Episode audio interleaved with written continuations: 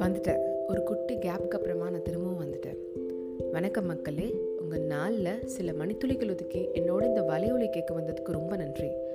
சில பல காரணங்களால் இத்தனை நாளாக எந்த பதிவும் போட முடியலனால ஆனால் அப்போ கூட யாராவது வந்து என்னோட பழைய பதிவுகளை கேட்டிருக்காங்கன்னு பார்க்குறதே ஒரு பெரிய மோட்டிவேஷனாக இருந்துச்சு. அப்படி கேட்ட மக்களுக்கு மிக்க நன்றி.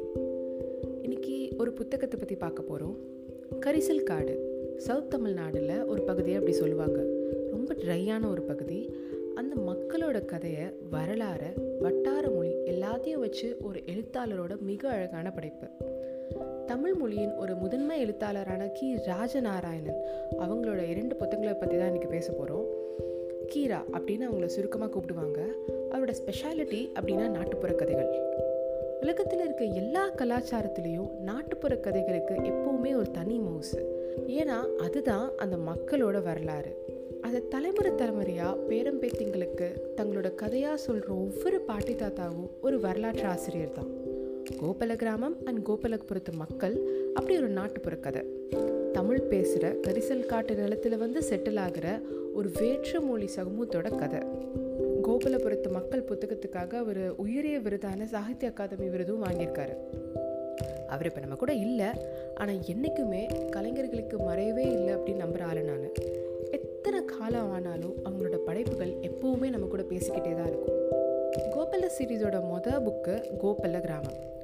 ஒரு வேறு மதத்தை சேர்ந்த ராஜா ஒரு சின்ன பொண்ணு மேலே ஆசைப்படுறாரு. ராஜாவே பொண்ணு கேட்கும்போது எப்படி நோ சொல்ல முடியும்? ஆனால் அது பிடிக்கவும் இல்லை. ஸோ ராத்திரியோட ராத்திரியாக ஒரு சமூகமே நடையாக கிளம்பி பல மாதங்கள் நடந்து வராங்க. வழியில் அவங்க சந்தித்த கஷ்டம்.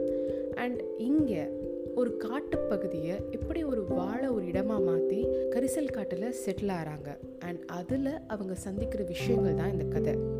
ஒரு அஞ்சு தலைமுறையாக சொல்வழக்கில் டிஃப்ரெண்ட் ஆஸ்பெக்ட்ஸில் கவர் பண்ணி இந்த கதை இருக்கும். லீனியராக போகாது. அங்கங்கே ஃப்ளாஷ்பேக்ஸ் மாதிரி வரும். அந்த மக்களோட உணவு முறை பழக்க வழக்கம் முதற்கொண்டு சின்ன சின்ன விஷயத்துக்கும் அவ்வளோ டீட்டெயிலிங்கோடு எழுதியிருப்பார். அந்த நிகழ்காலம் பிரிட்டிஷ் ஈஸ்ட் இந்தியா கம்பெனி இந்தியாவில் எஸ்டாப்ளிஷ் ஆகிற டைம் ஸோ ஸோ அந்த காலகட்டத்தில் இருந்தும் அவர் நிகழ்வுகளை சொல்லியிருப்பார். சுதந்திர போராட்டத்தோட விதைகளை பற்றி கூட டிஸ்கஸ் பண்ணியிருப்பாரு அது ஒரு புதுசாக இருந்துச்சு.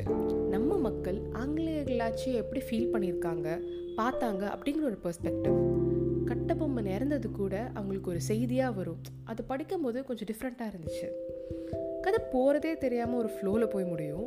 ஒரு இடத்துல ஒரு சில ஆளுங்களோட ஃபேமிலி பேக்ரவுண்டை பற்றி வரிசையாக சொல்லியிருப்பாரு ஆனால் அதை வித்தியாசமாக எப்படி சொல்லியிருப்பாருன்னா மரத்துக்கு கீழே அவங்கெல்லாம் உட்காந்துருப்பாங்க எப்படி ஒரு கேமராவை வச்சு ஒவ்வொரு ஆளாக ஃபோக்கஸ் பண்ணி ஜூம் பண்ணியே இருக்கும்.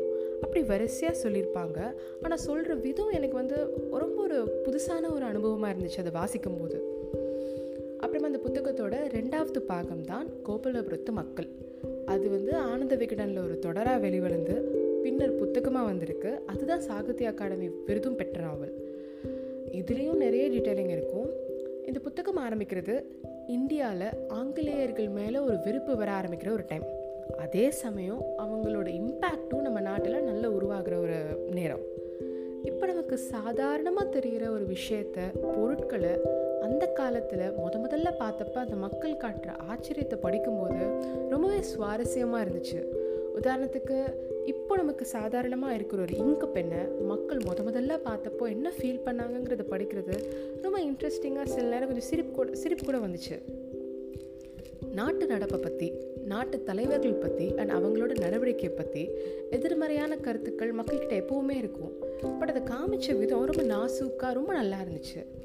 இந்தியாவோட கோடியில் கரிசல் காட்டுக்குள்ளே நார்த் இந்தியாவில் இருக்கிற பகத்சிங் பற்றி பேசுகிறதோ மக்கள் அவருக்கு சப்போர்ட் பண்ணி அப்படி கொந்தளிக்கிறத காமிக்கும் போதும் அதை படிக்கும் போதும் ஏனோ ஒரு கூஸ்பன் மொமெண்ட்டாக எனக்கு இருந்துச்சு.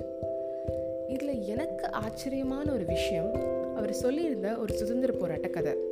நான் இது வரைக்கும் கேள்வியே படாத ஒரு கதை அது.